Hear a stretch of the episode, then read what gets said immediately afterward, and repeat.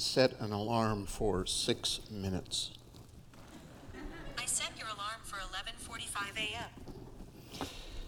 Today we are examining time and how to be generous with it. You know, we've been looking at generosity for the last few weeks, and we've looked at our whole lives as being generous, at our finances, the importance of giving to God some of what He's given to us, and today, our time. And as you just heard read, uh, I'm going to start by reminding us that uh, God wants us to, in the words of this passage, make the most of every opportunity. Or you could translate it, make the best use of time. Or I think this next wording gets at the heart of what the Greek is saying redeeming the time. Maybe you've heard of it that way. Redeeming the time. So today we're going to look at generosity that starts in our hearts and flows out through every minute that we live. So let's first of all talk about time. Maybe I'll begin with a quote from the year 400 when St. Augustine wrote, What is time? Provided that no one asks me, I know. If I want to explain it to an inquirer, I do not know. it's hard to get a hold of this subject, and the more I thought about it in the coming in the past weeks, and the more I thought about it this morning as I was preaching, I think Augustine is right. And even if I just say the word time, some of you may think, oh, that reminds me of my alarm clock that uh, you know I have to slam and shut off every morning because it's time to wake up. Or maybe, uh, what was it, a few weeks ago when we adjusted the hours you know, spring ahead, fall back, and all that. And I think that's supposed to change, isn't it? Maybe. But either way, it's kind of a pain to get used to it. So, time for some of us sometimes is not a good word. On the other hand, if you are like me into sci fi and you think about time travel, now that's kind of interesting. You don't have to be into it to wish maybe that the, the favorite cup or mug that you inadvertently knocked on the floor and crashed into a thousand pieces might not have happened that way if you could go back in time and just stop your hand from hitting it off the edge of the counter, right? Or um, maybe in, in a more serious way, if you've ever been involved, like in a car accident, you relive the seconds that seems so slowed down, and you think, oh, if only I would have put my brake on two seconds before, I would not have encountered that other car. Um, or if you are into, let's say, when I was a kid, there used to be a weekly show called The Time Tunnel. Some of you remember that? It was interesting. Or movies like The Time Machine that's a classic by H.G. Wells, or more up to our day, uh, Back to the Future or Star Trek, where they literally are going back in time for adventures. Well, all of this is kind of futile because, from what I read about Einstein's special theory of relativity, uh, it's just technically not possible to physically go back and then come back from being back in time. Time travel isn't a possibility. But who knows what the future holds, right? But from a biblical viewpoint, when you think about time, where would you start? Wouldn't you start way back in Genesis 1, where it says, first word, right? In the beginning. That's one word in Hebrew. In the beginning, God and then it goes on to describe time. In fact, Augustine, who I just quoted earlier, said, Time and the world were created simultaneously.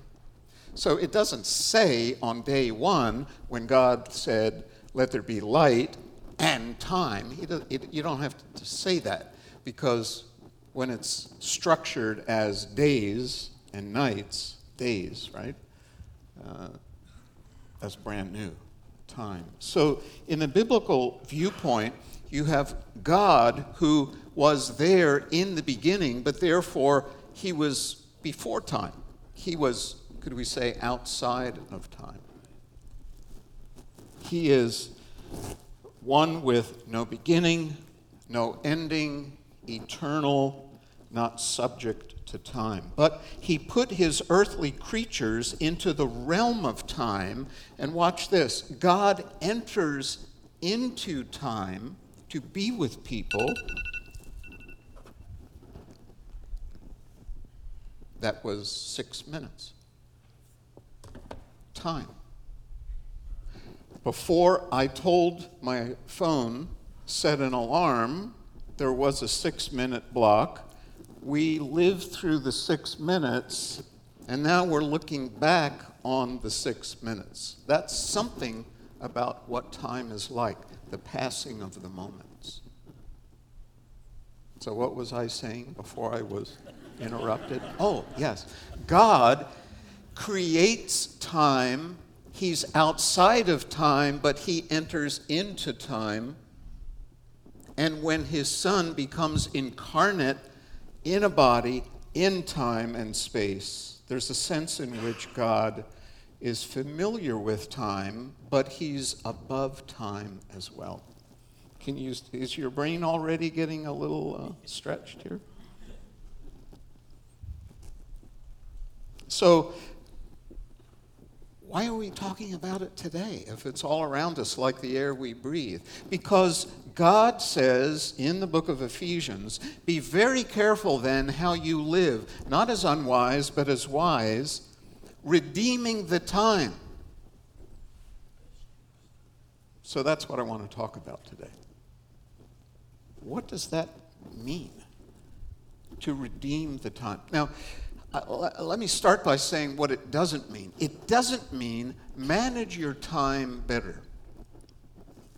And uh, for most of us, um, we could probably use some better time management, right? There are countless books and seminars and blogs, and, you know, uh, somebody gave me a book this week on the management of time and being able to allocate certain space for this and that and rest and Sabbath. Those are all very, very good, but that's not what Paul says in Ephesians 5. That's not redeeming time. In fact, if I were to say, okay, let's talk about how to manage our time better, for some of you, you're going to cringe and say, why am I even here? You've just added now to my to do list. You may feel like, uh, you know, when I was a kid, I can remember going into a batting cage where you put, uh, back then, a quarter in the machine. Do they still have these things? I suppose so.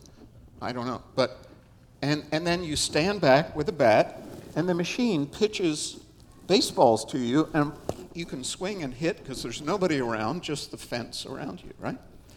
You ever feel that way? That time is coming at you, even if your bat isn't ready, right? The, the baseballs are coming past you, and you miss it, and it's just. So to say, Christians, we need to manage our time better, for some of you, that's a stress point. You cringe as well. Like, I don't, I don't think I want to hear that. No, I'm going to say, good, then just put that to aside for now. Uh, you can come back to it in your own time and talk about your own use of time, but that's not what redeeming time means. And I think the, the clue to this is what Paul says in this verse, in verse 16 of Ephesians 5. He says, redeeming the time because the days are evil. He gives us a reason to buy back the time, to redeem it, to make the most of it. And it's not because we're not doing a good job at managing our minutes. It's because, he says, we're living in an evil age. Ah, so as soon as we hear this term, the days are evil, we're thrown back to the big story of the Bible. And again, we go back to Genesis, where if you were walking with Adam and Eve in the garden, you would see a beautiful life with time as it should be. God and his creatures. Everything was perfect. Then Satan comes in. The serpent tempts Adam and Eve from worshiping their God and turns themselves on themselves. I think the tree will make me wise. It is a delight to my eyes. So they enjoy the knowledge of evil, which is self centeredness, idolatry of the self. And so, what gets sucked into that is time. Instead of time being a tool to glorify God, it becomes something to be used for self aggrandizement, selfishness. And that's the world that we're born into. That's the world that the Bible calls now the evil age. But there is coming a day when Jesus returns when he will put Satan away forever. Well, he will purify the world and all will be right. It will not be an evil day, it will be the day of the Lord, the day of righteousness. And time will be restored, it will be redeemed. So, you see what's happening? In the story of redemption, what will be one day is meant to be practiced today by Christians. Why? Because if anyone is in Christ, the new creation that's coming has already come in our hearts. The old is gone and the new is here. But we might say it's also coexisting, it's overlapping with the evil age. So, what does Paul tell us? You Christians have to redeem the time because the days are evil. You have to, we have to aggressively stand up at that plate and purposely redeem every moment of every day. It's not use it better, manage it better for yourself. It's redemptively rescue time from its evil purposes, from its self centeredness. That's what Paul's calling us to. And you might say, hold it. That's huge. Yes, that's radical. That means that as Christians, we don't just, uh, you know, uh, have a veneer of Christianity from the inside out. We are diametrically opposed to this evil age and all of the arrows that point into us with self centeredness and selfishness and self fill in the blank with my time. No, we are generous people that redeem the time. How do you do that? Well, I'm going to give you three words to use to talk about how to redeem, how to think redemptively about your minutes. First, remember that our time is limited. Listen to Psalm 90, verse 10 and verse 12. Psalm 90. our days may come to 70 years or 80 if our strength endures. Yet the best of them are but trouble and sorrow, for they quickly pass and we fly away. Teach us to number our days that we may gain a heart of wisdom. You see what the psalmist is saying?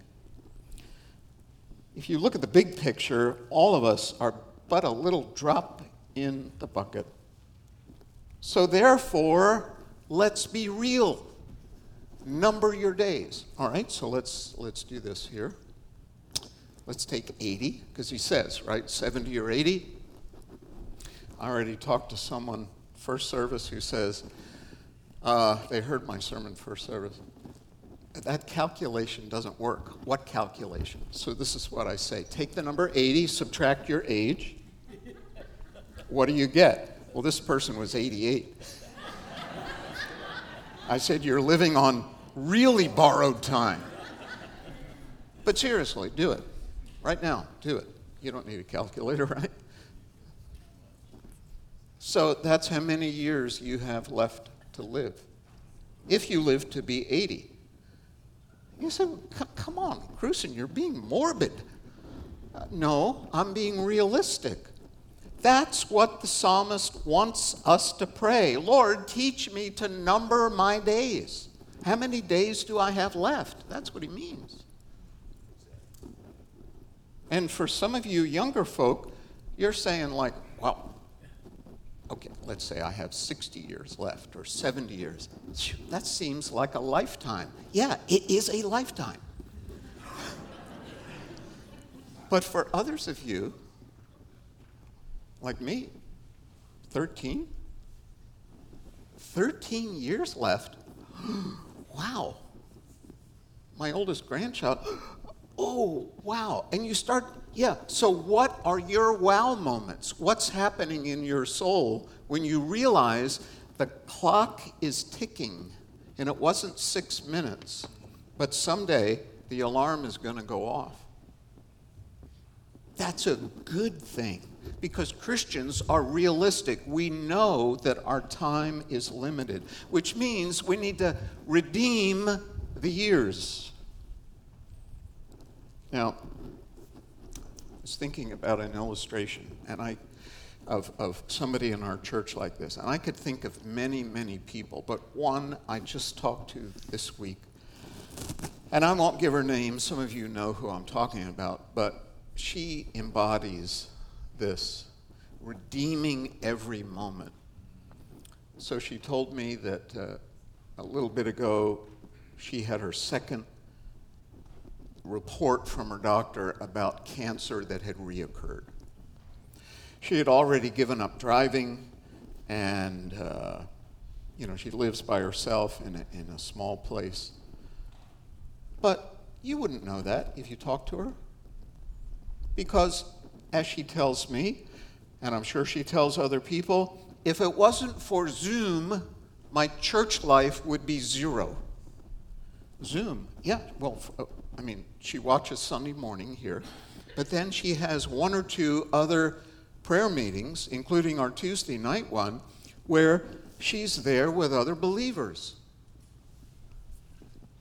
And some of you in our church help her, take her to doctor's visits, bring food to her, and so forth. And then she tells me the other day, Oh, and I just finished lesson 42 in my online class at this online college on the Holy Spirit. And now I'm on to the next course, and I forget the title of it. I, wow, she's not shriveling up, she's redeeming her days. She's praying for people. Here I call to find out how she's doing. She starts asking me about my wife and her father and how's your school going and blah, blah, blah. She, uh, uh, oops, I just said her name. All right. I called to find out how you are. Would you please stop telling, asking me all these questions about me? And she realizes that she may not be here in six months. Wow when I grow up, I want to be like her.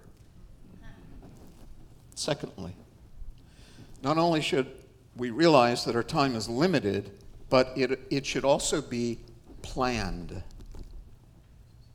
Planned. Listen to Paul. He's writing to the church at Rome, and at the end of his letter, he tells them this but now that there is no more place for me to work in these regions, and he's in Greece, and since I have been longing for many years to visit you, in Rome, Italy.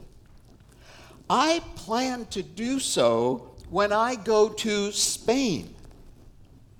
I hope to see you while passing through and have you assist me on my journey there after I have enjoyed your company for a while. And I'm thinking, hold it, Paul, you're 65 years old, almost. You should be sipping whatever Romans sip in retirement. And you're packing your bags to go to Spain?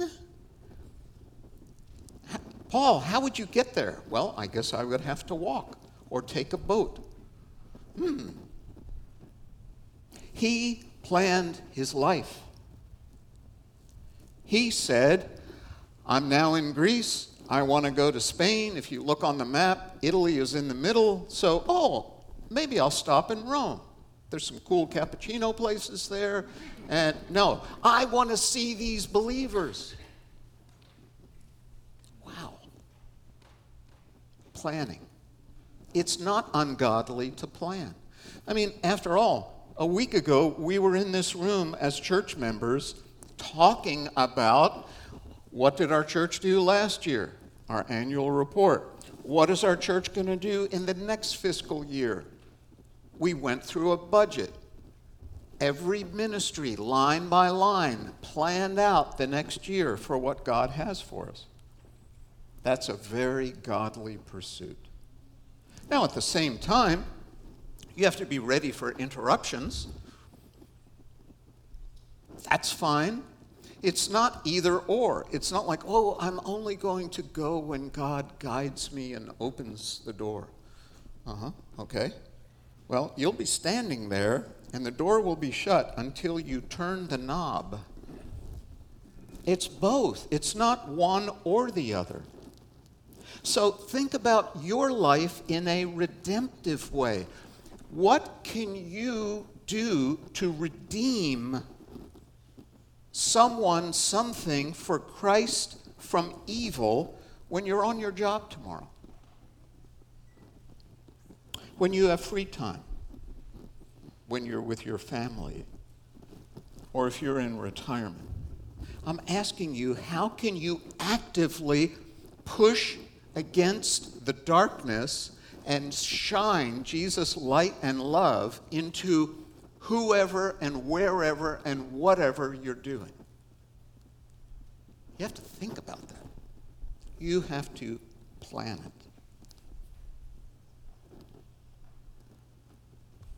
Maybe it means using your job skills to enhance your company this week. And then maybe it means sharing those skills with another Christian organization or our church as a way of saying, yeah, I can help dispel the darkness. I can advance the kingdom of Christ. Maybe it means taking a friendship to a deeper level by mentoring someone. Maybe it means opening your home to someone who has a temporary need for housing. Maybe it means creating a will and a power of attorney so that the people who love you and care for you don't scramble if you're incapacitated or you die.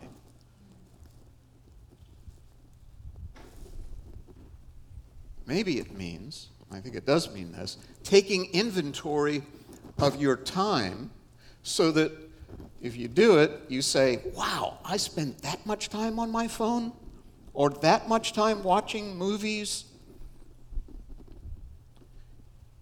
And you start to say, wow, it's like I'm standing in this batting cage and those baseballs just keep coming and I'm just watching them come. I think, well, that's cool. That's a curveball. But the ball is meant to be hit. We are meant to redeem time, not just to stand and watch the minutes pass. So I thought about someone in our church who stood up and hit a home run. And most of us don't hit home runs. But a few weeks ago, I was given a tour of a Christian school in the city of Philadelphia. And some of you may know the school that I'm talking about, that really is developing and growing, and they're in a new facility, and they're reaching out to the neighborhood, and they're really making a mark on that part of Philadelphia. And to me, it was, it was jaw dropping knowing where they had come from just a few years ago. So I said to a friend who I thought I could ask this question. I said, Was it so and so, and I'm not going to slip with a name here, okay? Was it so and so's vision to do this? Or was it like a group of people? And he said, No, it was this person in Chelton who said, Now that I'm retired, I'm going to take my skills and bring other people with me, put on the board, help me with this, help me with that. And that's what brought this school to where it is today. And then they have a plan to go further as well. One person's vision made a difference in the way he is redeeming his time. And God can use you. Maybe not to hit a home run, but maybe just to bunt a ball and get onto first base. That's what most of us do.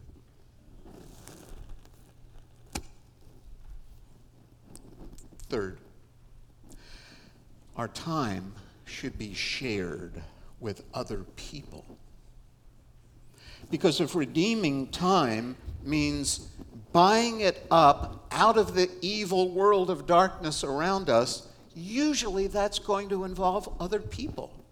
Listen to what Paul says in Philippians 2. You know this passage probably.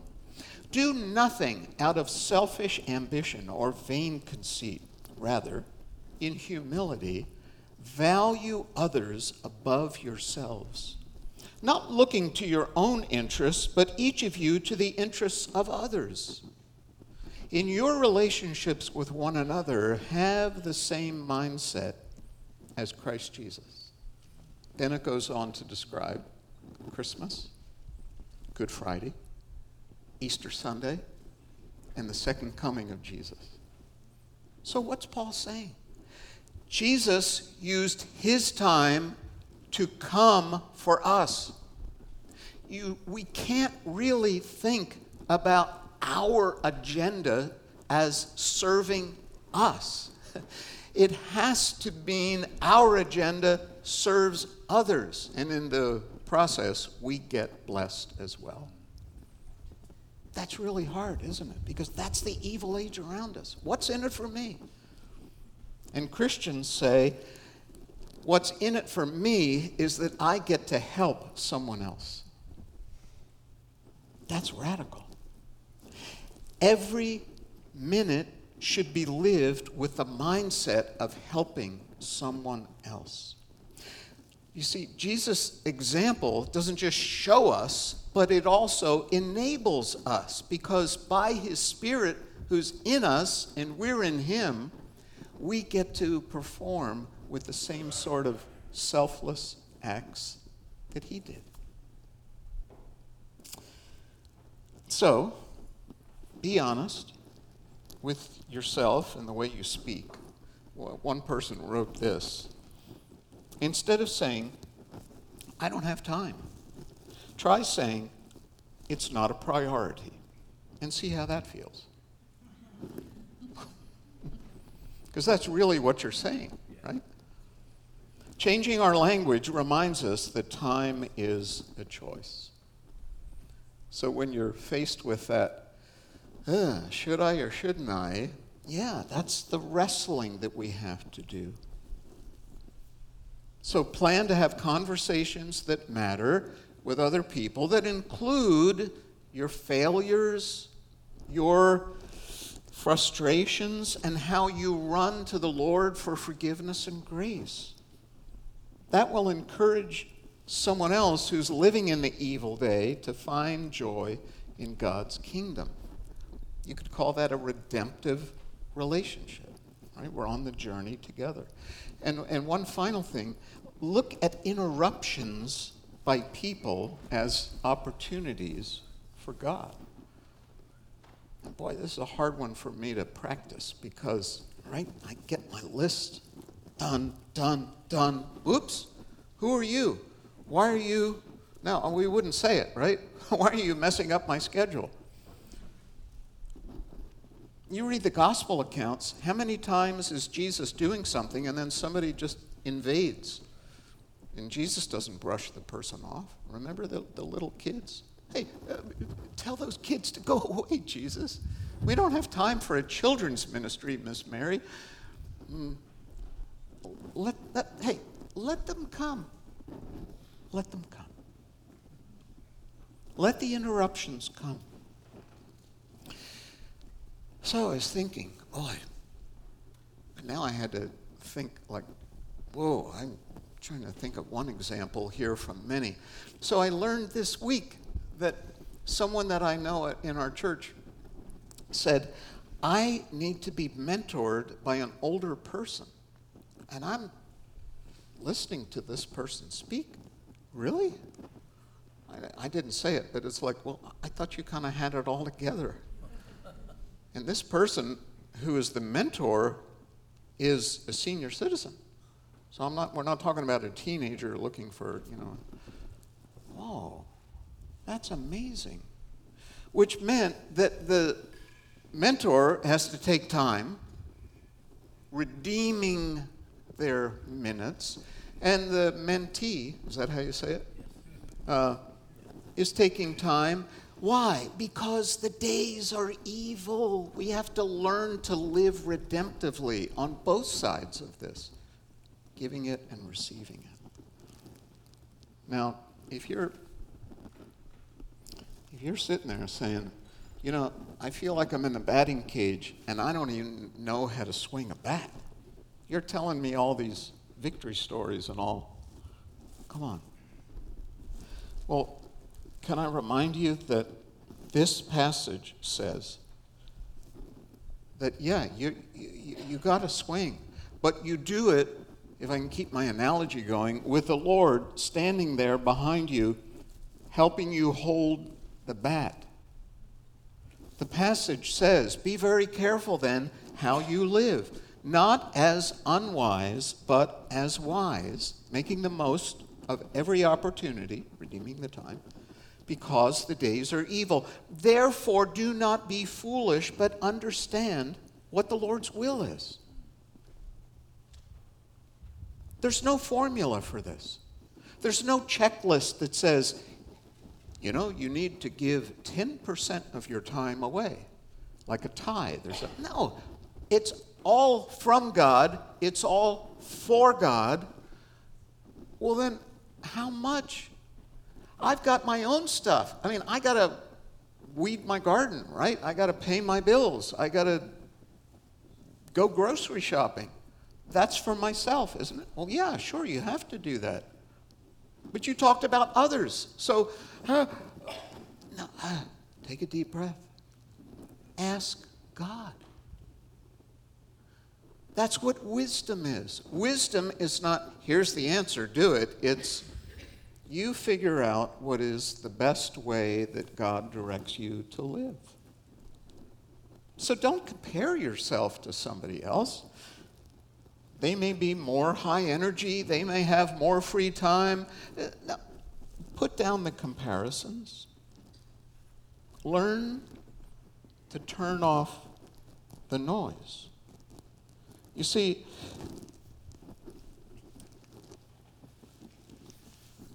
do you remember a few, was it a few months ago, Pastor Shep talked about living in the eremos, getting away to the desert?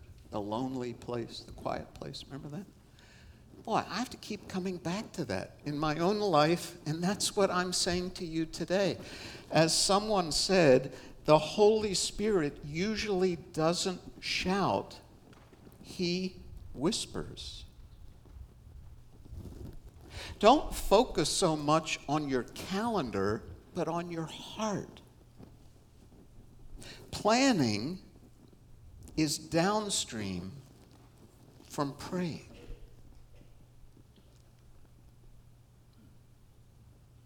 So I'm here to nudge you on but not to say, here's exactly what you must do with your time. If you get the vision, yeah, I've got my time, it's limited, but I'm going to use it for others to redeem this evil world and bring Jesus' light. Well, God be with you. You've got it. It's going to look uniquely different for you than for you, than for you, than for me. But that's what makes living for the Lord so exciting and beautiful. Now, after the first service, uh, Bob Shine, most of you know Bob, right? Gave me a little card that was given out at his father's memorial service. And he said, Bill, this is what my dad said time and time again in our house. I'm going to read it. It's called I Only Have a Minute by Dr. Benjamin Mays. I only have a minute, only 60 seconds in it. Forced upon me, can't refuse it.